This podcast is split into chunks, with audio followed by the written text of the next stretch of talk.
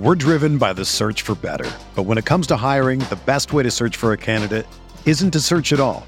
Don't search match with Indeed. Indeed is your matching and hiring platform with over 350 million global monthly visitors, according to Indeed data, and a matching engine that helps you find quality candidates fast. Ditch the busy work. Use Indeed for scheduling, screening, and messaging so you can connect with candidates faster. Leveraging over 140 million qualifications and preferences every day, Indeed's matching engine is constantly learning from your preferences, so the more you use Indeed, the better it gets. Join more than 3.5 million businesses worldwide that use Indeed to hire great talent fast. And listeners of this show will get a $75 sponsored job credit to get your jobs more visibility at Indeed.com slash BlueWire. Just go to Indeed.com slash BlueWire right now and support our show by saying that you heard about Indeed on this podcast. That's Indeed.com slash BlueWire. Terms and conditions apply. Need to hire? You need Indeed.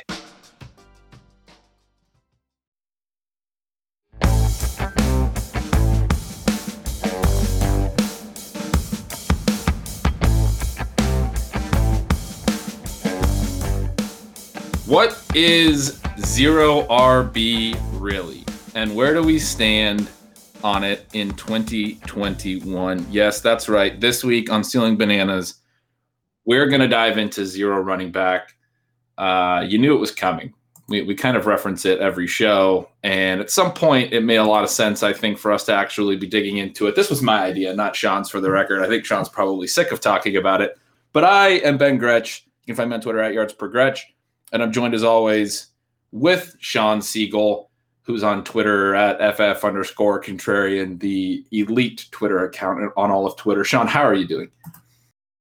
Excellent. And like you mentioned, this show was your idea, and you've got some very strong takes on it here that you want to deliver to the audience. I, I always remember one of the best emails I've ever received was one I got from you last year, which was just uh, you know, 700 words, no paragraph breaks, but the blitz of. That's how you know I'm serious. Right. That's how you. very clear how strongly you felt about what was being said about zero RB, how wrong it was, and what people needed to know about it. One of the great things that's come out of this is that it's given me a sense of the community within the fantasy community. And I would always just feel so much connection and thankfulness, gratefulness to the people at RotoViz, uh, the people who've been part of our family and now, you know, are doing such great things all throughout the community. I get notes all the time like this, not quite to the extent of that length with that much just fury involved in it.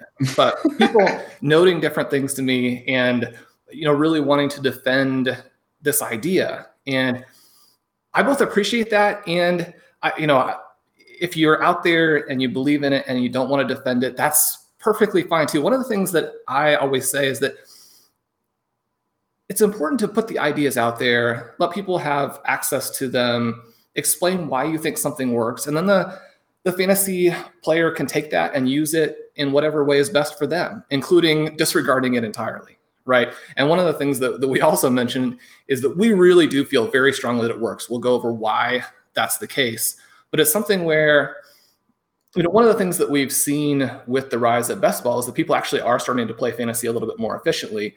And that's not necessarily good for us, right? I mean, the more people who don't agree with zero running back, the wider these exploitable holes are for you.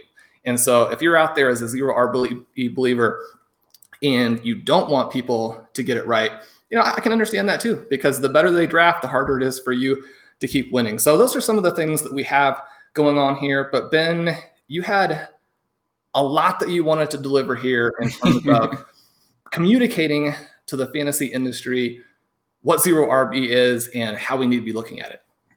Well, yeah, it's funny. we talked about doing the show, and I realized that I was thinking of this because we were doing this show. I, I started thinking of Dr. Dre's verse from the Chronic album, the song "What's the Difference." he has a line that he says, It ain't that I'm too big to listen to the rumors. It's just that I'm too damn big to pay attention to them. That's you when it comes to zero RB. That's been you basically as long as I've known you. you you're aware of what's being said out there, but you're just always sort of above it. And maybe that annoys me a little bit. Maybe that's why when I sent you that email, I was like, Shawn, come on, man. Like, just, you know, I don't know. But it really does drive me nuts and maybe it shouldn't but that that there like so many people talk about zero rb write about it write articles about it it is on every website there it's almost like a necessity that there needs to be at least one zero rb article every year and i would venture a guess that more than half of the people that write full articles about zero rb haven't actually read your original zero rb article which is eight years old now and is still extremely relevant. It's extremely good. It's it is still in my mind the best fantasy article that's ever written. I'm not sure that anyone could ever beat it because so much has sort of grown off it. The, the the thing that drives me so nuts is that there are these people that are super opinionated about it, but they quite literally don't understand the first thing about the subject matter beyond their interpretation of the six letters that make up the, its name. Like they, they're they take it so literally, zero running back, and that's all that it means to them. That is not what zero RB is. That's not what the original article was about. The original article was purely about anti fragility. I went back and read it again this morning for probably the 50th time. And that doesn't mean that I'm some sort of subject matter expert, but at least I can say that I I understand where you were coming from, or I've tried to, and in the parts I didn't understand, I've reread and, and retried to understand. And I've read obviously tons of things that you've written about it in the years since. But it's fascinating to me that in, in this article, you start talking about Taleb, you start talking about the concept of anti fragility, which for people who don't understand is from uh, Nassim Nicholas Taleb's book, Anti Fragile. And he describes basically three different groups. There's like fragile, there's robust or resilient, and there's anti fragile. And the, re- the, the, the point of, of separating these things out is that what happens when a system is shocked or is hit by variance or randomness or disorder from from the quote that you pulled from this original art- article stressors that that impact this system and that's what a fantasy football season is. We, it, we we do a draft and we have this draft and we're going into the season and we've talked about this. We don't know a lot about what's going to happen in the NFL season. I sort of laugh at a lot of the conversations that i see on the on the Twitter timeline about very specific opportunity based really is what it is. Discussions are, are the ones that i'm laughing laughing at more or less because it's you know this guy's definitely going to get a slightly better target role than that guy. These these conversations happen every july and august. And then week one hits i swear every single person is is like so shocked by how how much chaos we are like thrown into. Like last year robbie anderson immediately had a completely different role than anyone understood. And then it's a weekly game where we're just trying to react to these shocks to, to our entire system and and recalibrate each week what is real what was just a one week you know spike. And it's a it's a huge challenge. It's a huge thing that i try to do in stealing signals we know that those shocks are coming and so the point is like how do things respond to it and the whole point of anti-fragility is that it is a strategy that will thrive against the shocks and the stressors and the randomness and the disorder that is going that we know is going to come in the NFL season. And that is the whole point of zero RB. Just because the name of it is zero RB does not mean that it's some type of literal, you know, you're not allowed to draft running backs strategy. It was the name that you came up with, right, to describe something that you lay out. And in this article, you talk about how in that same offseason, 2013, your original suggestion was that running back, running back, running back should have been the default strategy because that was more robust and resilient to the straw to the shocks. But you uh, are sort of explaining it's a very humble piece where you're like thinking through all the things that you had had been considering, but you're saying no, that that's a resi- resilient, a, a, robust strategy. Uh, and, and you're also mentioning how value based drafting is fragile, which is even worse. But what we should really be striving for is something anti fragile, something that will get stronger as the chaos of the NFL season breaks down everything we were arguing about in July and August about opportunity and all these things that it's not going to go how we think it's going to go. That's the only thing I can tell tell people. And zero RB is just a, a broad strategy that lines you up to benefit from that. Everyone who talks about zero RB doesn't understand that. They just think it's just this very literal thing not everyone, but so such a high percentage of people I think it's a very literal thing. You're not allowed to draft running backs. And that is like the not the point. That's why we get into talking about like modified zero RB and all these other things that we're going to talk about later this week. But that they, they still follow the tenets of zero RB. That's where the dead zone came from. People ask me about you know writing about the dead zone in 2019 and how that's become really popular here in 2021 and i always say well this just builds off all of shawn's work. This just comes it, it is literally just talking about anti-fragility and, and narrowing it down to a very specific range where running backs are, are the worst picks that they can be in you know looking from the first round to the last round throughout a draft. This is the the deadest period for running backs. But i mean the running back dead zone could just as well be called some type of modified zero RB strategy. It, it really just is a, a, concept built based off everything you wrote about in 2013. Anyway, it drives me nuts. It drives me nuts. And it's interesting that you mentioned some of those other elements from the book. We have the fragile, we have the robust, we have the anti fragile, and how that has leaked into the language that we use today for really the three different sort of ways to approach fantasy football, right? We have the hyper fragile approach, which is attacking the running backs early and then really saying enough. It's either going to work or it's not, but I'm not going to build any more in. Uh, Mike Beers, you know, wrote eloquently about that and demonstrated that it can work for Rotoviz.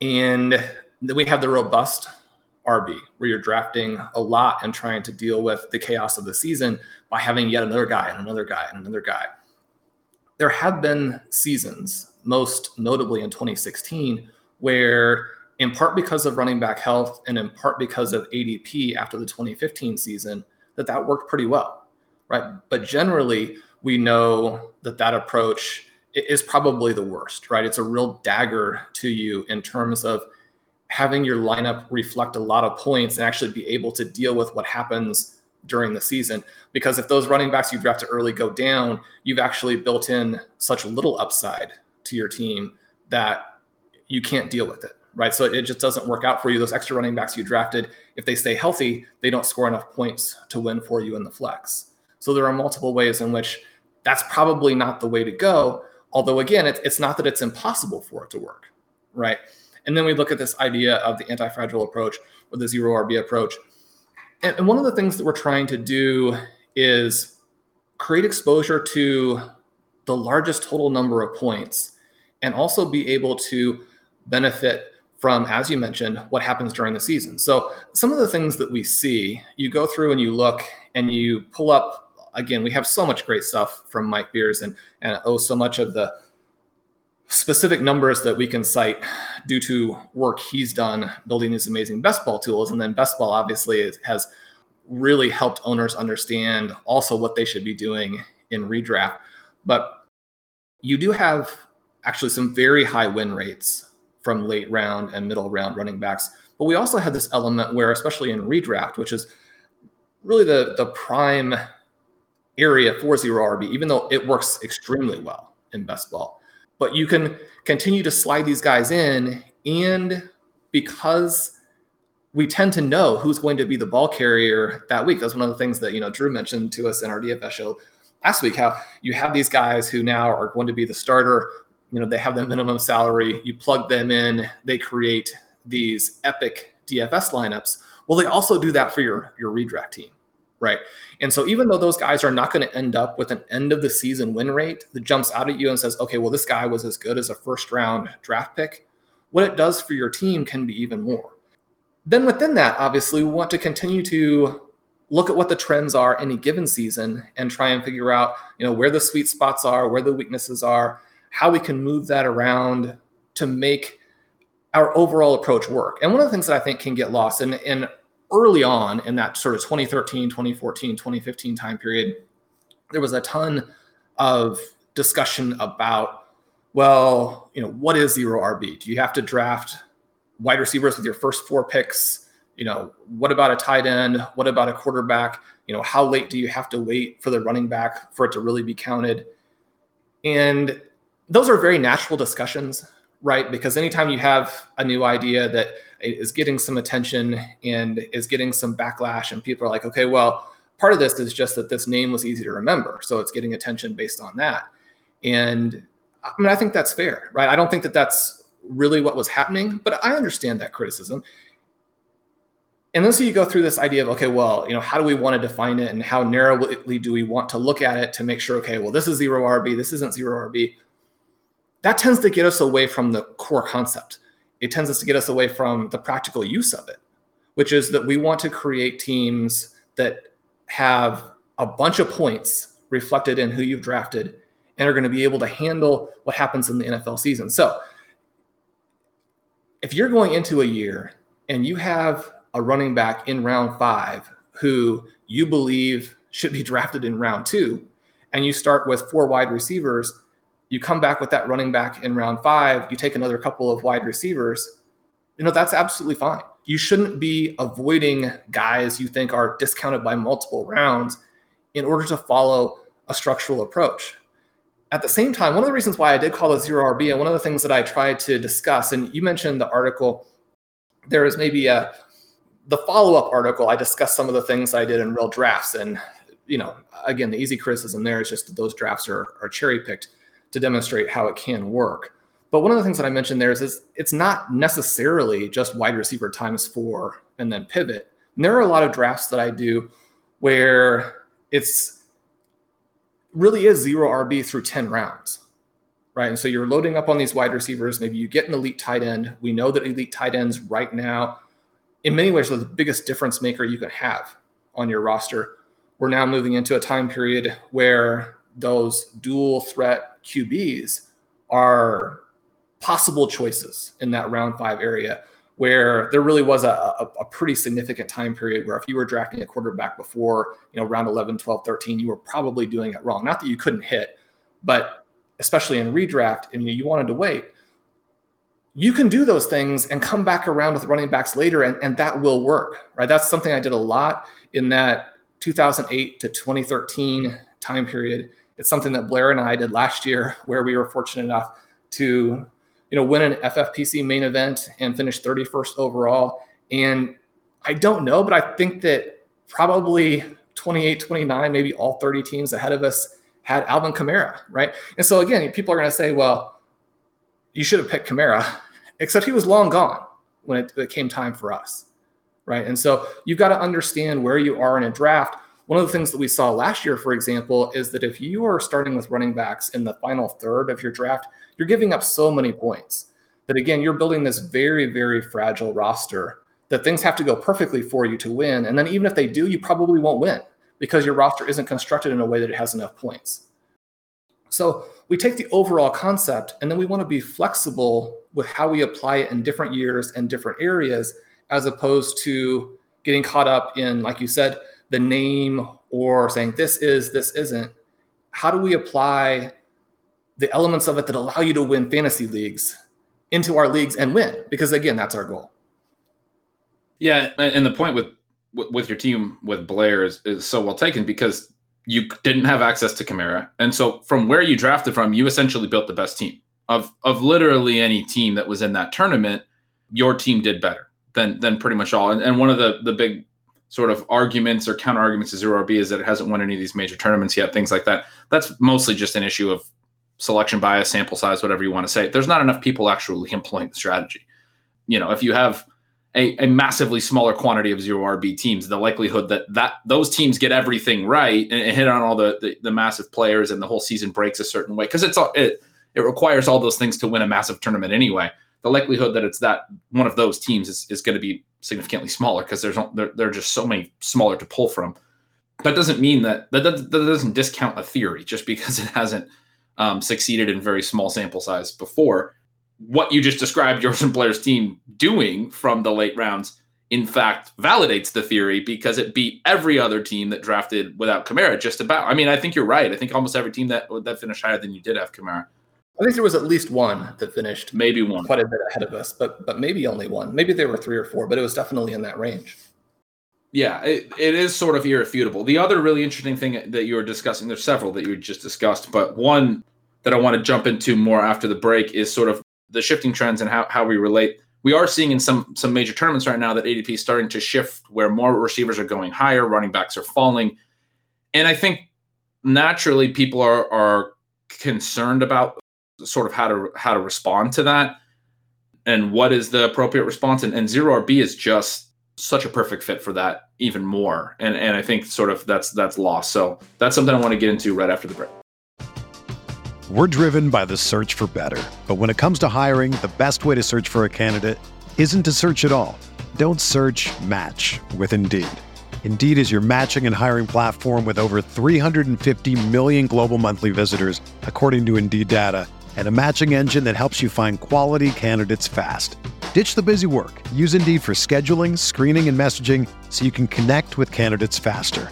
Leveraging over 140 million qualifications and preferences every day, Indeed's matching engine is constantly learning from your preferences, so the more you use Indeed, the better it gets. Join more than 3.5 million businesses worldwide that use Indeed to hire great talent fast. And listeners of this show will get a $75 sponsored job credit to get your jobs more visibility at Indeed.com slash BlueWire.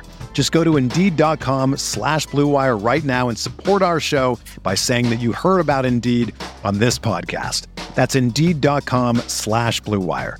Terms and conditions apply. Need to hire? You need Indeed. Whether you're a world class athlete or a podcaster like me, we all understand the importance of mental and physical well being and proper recovery for top notch performance.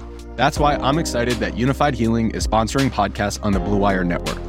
Unifyd Healing is a new and super innovative global network of wellness centers powered by Energy Enhancement System, or EE System. If you haven't heard of the EE System yet, then you'll want to listen up.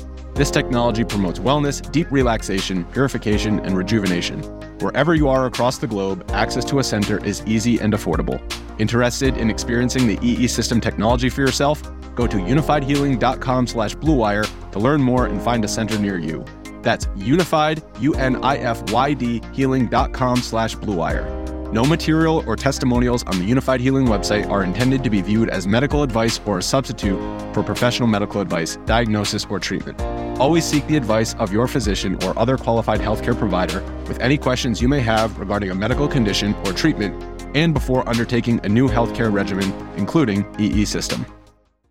So before the break, I was mentioning some ADP shifts. We're starting to see some more efficient ADP markets in, in some major best ball contests and things like that, where you know modified running back, you know single anchor running back, whatever you want to call it. The, the names don't matter. We can call it anti-fragile drafting, whatever you want to call it.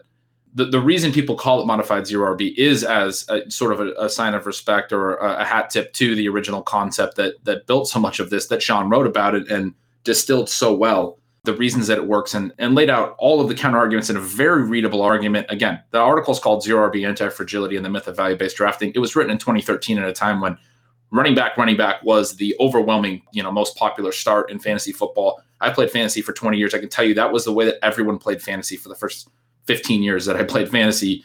Uh, and a lot of people still only play that way. You have to draft running backs on the top couple of rounds.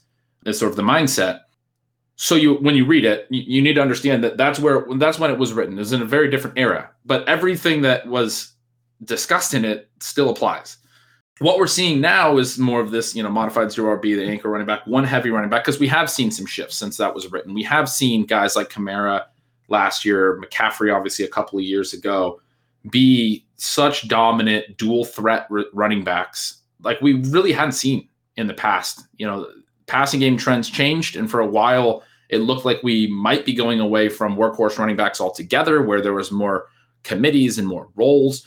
And then teams said, well, we actually want running backs that can do both, so we don't tip our hand. We don't show that we're running the ball because we have our running running back in, and we're passing the ball because we have our passing running back in. And so guys like Christian McCaffrey suddenly became really interesting from a game plan perspective. And for fantasy, that has completely changed everything and so that's a very natural application. It's like, okay, yeah, we do want access to the massive ceilings that we've seen from these elite running backs that we pretty much know who they are. They can only really come in the first round. That creates the dead zone. You know, people are chasing in the fourth round these massive running back seasons that don't come in the fourth round. As people have started to respect the dead zone a little bit more, um, and in some ways, I think they're getting it wrong because we're seeing guaranteed touches, which is a, a fake concept with running backs, pushed up into like even higher rounds so that they're not being taken in the dead zone. They're, they're getting drafted in the second and third instead of the fourth. And then we're seeing unknowns, the rookies and the young players who are traditionally the only ones that do come out of the fourth or fifth or sixth round, uh, and actually perform at an, a truly elite level at the running back position, which is something I showed in my original dead zone piece. You have youth uh, breaking out for the first time as really the only thing that is that is working in those ranges. Those guys are getting pushed down. So I would argue that as people are, are sort of creating a wider dead zone at running back, they're doing it the wrong way. They're pushing the wrong players up. If you're going to take a dead zone running back in the second or third round, it should probably be ETN or Javonte Williams or one of these guys that we've talked about on the show. Uh, I, you know, I, I don't think I would chase them that high, but that would be more in line with something that could work based on historic trends. But as we're seeing more of this, we're seeing more receivers taken. It's really interesting to consider zero RB as a strategy in a more efficient market because now you you still can get out ahead of the wide receiver ADP by going wide receiver in rounds one and two when people are still willing to take running backs. And then what happens on the flip side? You know, you start to lose some receiver depth in in your wide receiver four, wide receiver five slot because people are taking so many receivers. But what happens on the flip side is you can take four or five really good receivers. You can hit on an elite quarterback and an elite tight end and get through uh, seven rounds of the draft. And in round eight, now you have guys that are actually legitimately pretty strong upside running back bets. You can get the Michael Carters, the Trey Sermon, some of these guys that were going in round six and round seven in some drafts. Now they're going in round eight and round nine sometimes. Suddenly, you get the best of both worlds. You're not actually giving up that much at running back. You can start to build a, a really legitimate upside running back room without having to pay the real draft capital for it. So so zero RB, in my opinion, in when draft uh, ADP, when when draft trends start to become more efficient, becomes even more logical, right? There there are a lot of factors coming together in 2021 that create some very exciting potential for zero RB teams, right? We can look at this idea that there are teams where the passing volume is more split and how that creates more depth at the position. That actually benefits zero RB owners in two ways, I think, right? Because the number one is that you actually are creating a little bit more of a gap now, potentially. We, we can tend to look at the wide receiver one group as a as a whole group and miss the fact that when you're looking at if you're going to draft a wide receiver in the first round, in many cases even the second round, you're really looking at the top three or four guys. And if we have a lot of these very talented wide receiver groups split, then it creates more value for a guy like Davante Adams, a guy like Michael Thomas, you know, pre whatever happens, you know, this season, uh, more value for a guy like Tyreek Hill, more value for a guy like Stefon Diggs, and more value for someone like DeAndre Hopkins. I was looking at Hopkins yesterday and his career numbers and how he constantly finishes in the top five has been the wide receiver one twice. And you're thinking, I mean, if if Hopkins had the running back label, right? I mean, he'd be up there. I mean, no one's going to compete with McCaffrey again, but he'd be like the, the 102, you know, right in that range. You look at the scores that we've had from some of these wide receivers recently. I mean, you had six wide receivers score 20 plus points in 2018. You had Michael Thomas with a huge season in 2019 and Godwin almost at 20. And then last year, you've got guys like Adams, Diggs, and Hill. Those guys are going to give you a very real advantage.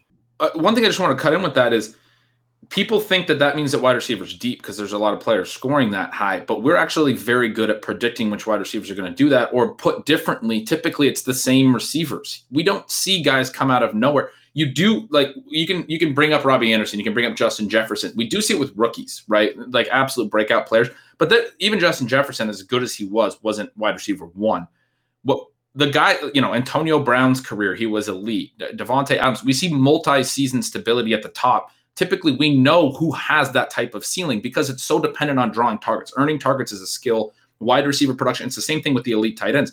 It's it's the guys that are capable of earning massive amounts of target volume. Is sort of your point you can't get those guys really anywhere else in the draft but the top couple rounds. We know who they are.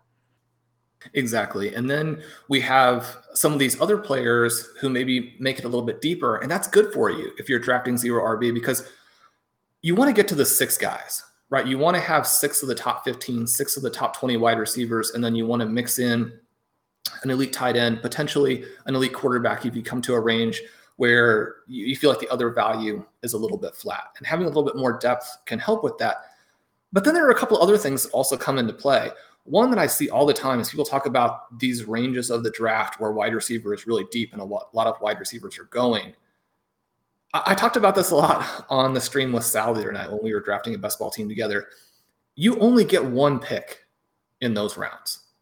So the fact that there are a lot of good wide receivers in those rounds, that doesn't help you unless you've started drafting wide receiver early enough that you can create this overall wide receiver group to punish your opponents right? You only get one pick in round three, one pick in round four, one pick in round five.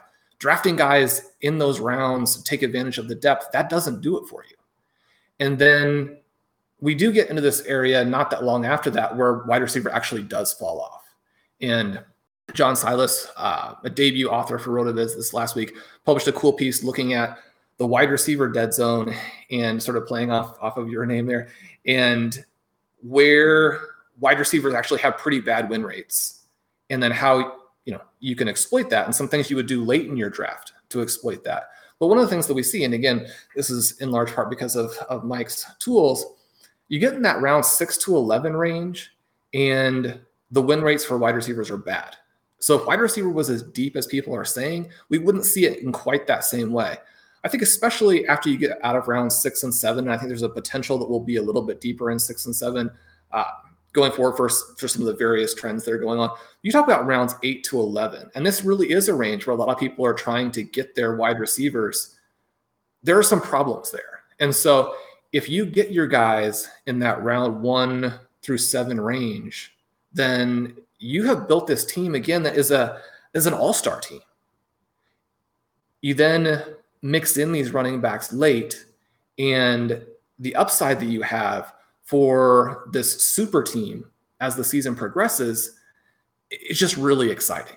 And I think that 2021 plays into that in a way that a lot of the other seasons haven't. You know, we have McCaffrey coming off of injury. We have, unfortunately, Saquon Barkley looking like he might not be healthy. In our recent show, you and I talked about uh, some of the concerns, just the difficulty for Kamara and Cook to keep hitting at the level that they're hitting. And then most of your guys just simply can't get in that area. I wrote an article on Jonathan Taylor uh, coming out just yesterday based on when we're recording, talking about him as a potential option. And I think that there is that potential for him to jump into the group, but it still just takes so much going right.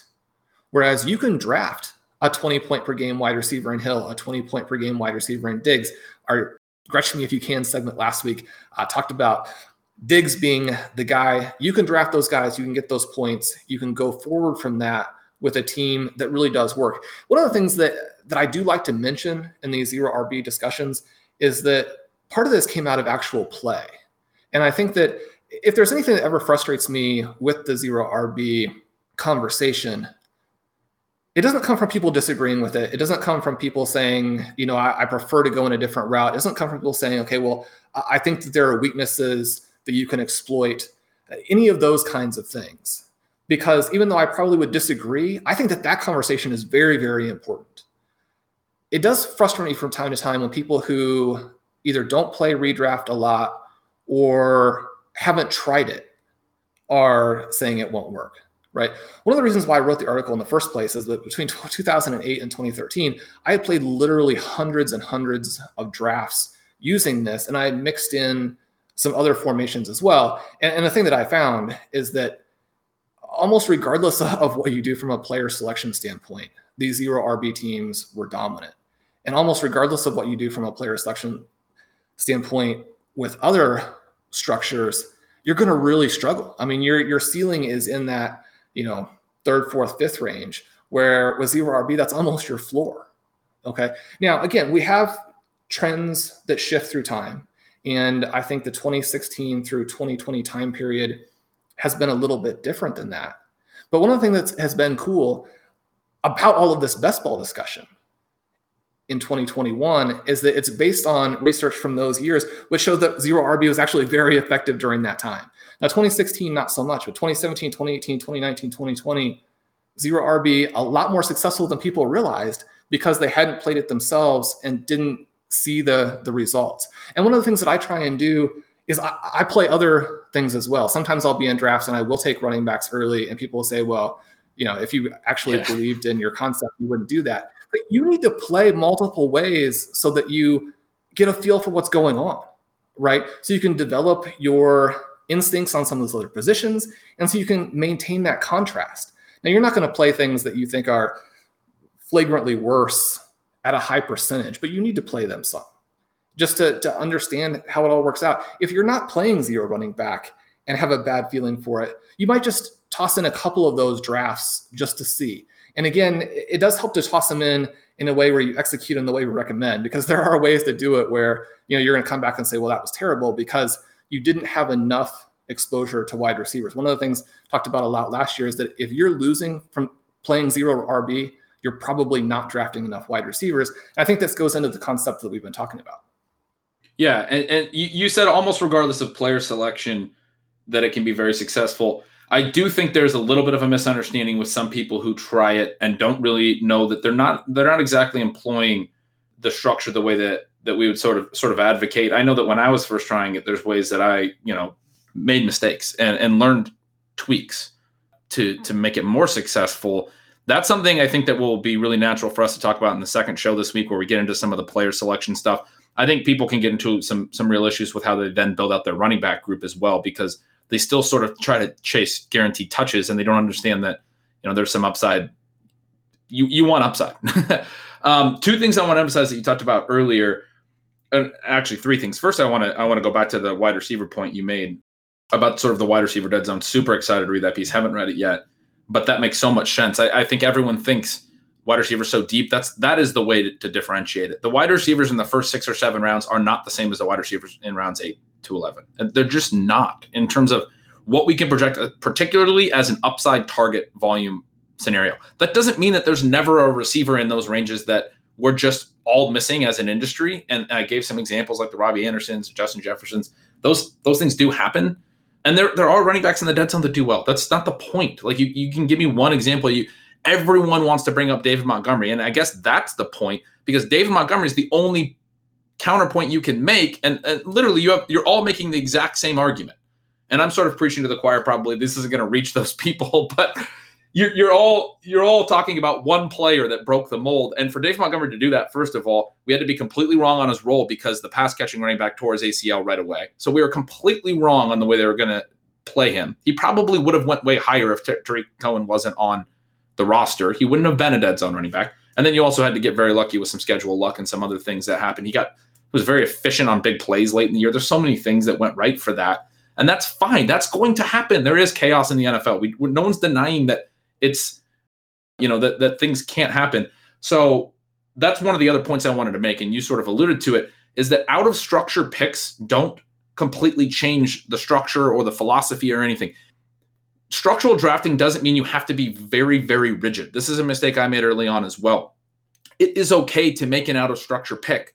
And then the, the key really is just to get back into structure at some point and understand how to sort of recover from the gamble that you made because it is a a percentage, a, a, a, negative percentage bet from a probabilistic perspective, but that doesn't mean you can't take a running back in the dead zone. It doesn't mean when you're thinking about going zero RB that you can't respond to a guy dropping multiple rounds below ADP that you actually kind of like and want to get some exposure to and take him in that draft. You can do different things structurally that, as long as you don't let them to get you completely off track, don't necessarily throw you way out of the zero RB realm. And, and you've said this before, I know in some of the talks that we've had and I've heard in other places that some of the things that we see I think the example you made was the, the, the modified zero RB or the anchor running back, whatever you want to call it. The one running back early and then all the receivers structurally is a lot more similar to a true zero RB build than the people who are think they're going zero RB, but they're really just going like wide receiver times four, and then they start taking running backs in the dead zone in the fifth round, sixth round, seventh round, and they're saying that zero RB.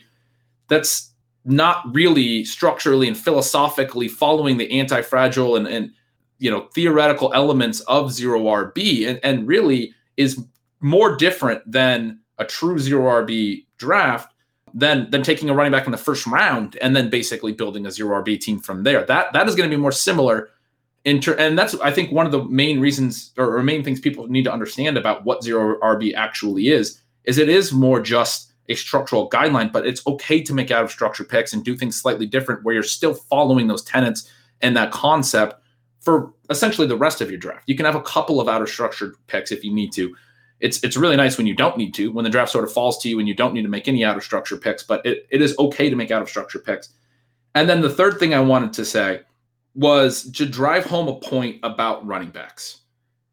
It, it's sort of the counterpoint to, to, to a point that JJ made really well on, on quarterbacks when we were talking about late round QB. And he was talking about how one of the big things that can happen with late round QB is you can land a guy late who you then just ride for the whole season. And there's only one spot to fill at quarterback in most leagues. I, I think there should, you know, more, more people should play super flex, but you, you can land Lamar Jackson 2019 or Patrick Williams 2018 in the late rounds. And maybe you can't as much anymore. We talked about all of that a couple of weeks ago. But if you land those guys, you can ride them and start them all year. People don't sort of believe that, and a lot of the, the analyses on, on zero running back don't sort of believe that you can land those types of running backs late at the rate that, that you sort of you can because full season points don't always pop from late round running backs. They don't get that opportunity really early. It's it's very sort of rare for like a, a top guy to go down right away and his backup to then be the, the, the clear starter and, and jump right into that workload for the full season right from week one or week two. That doesn't happen as frequently, but that's that's not really what we're hunting for. That's why I was saying this is sort of a different thing. We're not necessarily hunting for one guy who's going to solve all our running back problems for the entire season, especially when you're building zero RB. You have to think about your two running back slots over the course of the season. How many points can I get from my running back slots? And that might mean playing some more stable guys that you drafted late, some pass catching type backs that were part of your build late early in the season while you wait for some breakouts to hit, and then you put them into your lineup if they do hit your example with Blair, you guys never really got those breakouts. So you were playing JD McKissic and Nyheim Hines into the playoffs. You sort of had to ride that. But I, I this is, I think, a big thing that zero RB drafters should realize and should think about. Your two running back spots, you're not trying to find one guy necessarily to fill them. You're thinking about how can I build a roster that gets me just as much points at running back, or at least is close enough that the advantages I've built everywhere else allow me to win. And that at running back, frequently means spot starts. It means one big game from a backup where, you know, the, his starter didn't miss huge parts of the season, but he missed a couple of games. And now you got two really great weeks out of that player. Uh, you know, Latavius Murray a couple years ago, and um, and I guess last year too, when Alvin Kamara has missed some time, has had some big spot starts. Just first name the that popped ahead into my head. But you're you're looking for guys that can have some splash potential and be a part of your your starting lineup for stretches and it's fairly easy to predict it to your point about the DFS point that Drew made last week, where we have these low priced running backs that we know are going to get a lot of opportunity in that given week. You can throw, even in managed leagues, it's great in best ball, but you don't have to pick when those spike weeks are going to come. But in managed leagues, we know. We know in the DFS community when this $3,400 running back is going to be, or I guess 4,000 is the minimum now, but whatever. We know when that guy's going to be, you know, a core piece of that week's puzzle for DFS and it, it works the exact same way for your lineup as you're building out your, your starting lineup. You just plug him in for that week and that stretch of time, even if it's only a month.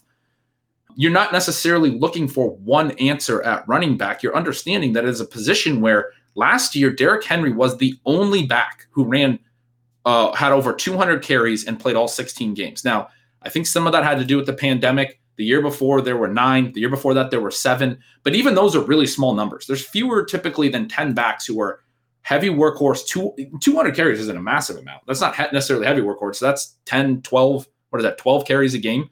But th- there's only, there's fewer than 10 basically backs a year that are going to have that much work and then also play every every single game, 16 games. When they don't, even if they play 14 games, and a lot of these backs that have really good years, Kamara last year, Cook last year, they missed a couple games. We are getting opportunities to play their backups in those spots for periods of time. And so you think of your two running back positions as this living growing, evolving spots throughout the year rather than trying to solve an answer on draft day of who my one guy is going to be. And that can include waiver pickups that might only be for a couple of weeks while they're hot or whatever, whatever trends are, are leading towards those running backs being usable for those weeks. You can build out enough running back points from those sort of spot starts, from those opportunities. Some weeks you're, you're not going to have great options. That's how it works. But you have enough strength at wide receiver, tight end, and quarterback to sort of overcome that, overcome having just JD McKissic, if that's who you're starting, if you need to. But then you also have the potential to have weeks where you have this dominant lineup, but not necessarily a season answer. Although those those exist too. You know, James Conner a few years ago exists. Those those those do exist, but uh, I think that's something people miss. They, they think that the, the the the question has to be solved by a, an individual player, and it's not. It, it's when you go zero RB, you take a number of of guys that have paths. Either they have a stable floor, and we'll talk about this in the next show, but you want to you want sort of a balance. Some guys have a stable floor that help you in the early weeks and give you some stability in the weeks that you need to plug someone in. Other guys are going to be upside plays that could have 25 30 point ceilings and you want those guys on your roster even if at, at draft day you don't have a whole lot of projectable touches on your roster overall it gives you this balance where you can find floor some weeks and ceiling some weeks. And over the course of a season, your running back spots are going to be fine, basically. Yeah, and that's a, a way that zero RB has sort of evolved, and or 2021 is actually easier, right? To where when I was doing this 2008, 2013, a lot of times I would go in that first month and take some very, very low scores at the running back position. There weren't nearly as many options to get you through that first month and some of the players that I made bets on would be, you know, rookie Chris Johnson, you know, Jamaal Charles in a second year, Darren McFadden until he hit, CJ Spiller until he hit, those types of guys. And they do come through sometimes. And once they do hit, then you score a lot of points. And again, you've got the super team, but that first month was rough. It's not nearly as rough now. There are so many good running back options to get you through the early going. And, and like you mentioned, you you have both elements where you can have those weekly guys, and then you do have the full season people. Just in the last three years, you know, two of the players with uh, 20 plus win rate. You have Conner, whom you mentioned in 2018, and then James Robinson last year in 2020. And, and you contrast that to Derrick Henry, who you referenced as the one really big uh, volume running back last season. In FFPC, his win rate didn't even hit 12% right? So you get this huge contrast between what a running back has to do later in a draft to give you this smash team versus what that running back has to do in the first round. Very, very different, very difficult for any player to kind of hit that level in round one. And so, so we have those elements now where you have the big scores, but then you also have the small scores or the manageable scores early so you don't have to go through that terror of a first month. I actually think it was easier to, I mean, it was more difficult to convince people to try zero in that early time period because you would tell them sometimes, look, you know, take those low scores in the first month. Uh, your wide receivers are going to still carry you. You're still going to win some of those games. And then as it goes through, your team is going to start torching everybody. Well, we see that a lot more right from the beginning uh, in the 2020 2021 time period and it was actually one of those uh, situations last year uh, on that team that, that, blair and i had where we came out with two massive weeks. And even without the running back we're able to then make it through that middle time period because you can come out with these big weeks right from the get-go in 2021 absolutely. Yeah. And i mean i had a team that finished top 20 as well. And we we picked up jeff wilson as our last pickup before before waivers were shut off in FFPC and and started him in week 16 and got 27 points out of him or something. He had a massive week. Tony Pollard, another big playoff hammer. Yeah, I mean, just guys that you could get for free, and if you've built your roster this way, um, as you approach the end of the season, it's pretty easy to to trim the fat at other positions where you have really strong starters and take a lot of bets at running back, and and then you hit on a couple of those, and, and you're unbeatable in, in any format. It doesn't need to be a a major tournament. It can be a regular league. If you're making smart bets, and and those are things that some people do miss, and that's something that you know we we try to help people with. I talk about it in, in signals. I know you you you write about all the time. But yeah, it is it is such a dominant strategy, and we could talk about it for hours. That that'll that'll probably be enough for this episode. We're going to get into some actual player specific takes in the next one which is going to be a really fun conversation about guys that we're targeting and how we're going to build running back groups when we haven't taken a single running back until the middle rounds, the the, the eighth round, the ninth round. Um, so I'm really excited to talk with you about some guys that could be huge zero RB targets this year. Yeah, it'll be great to get into the player specific discussions. Uh, we know that that is what the listeners really come for in so many of the situations. But as you mentioned, that will do it for the show today.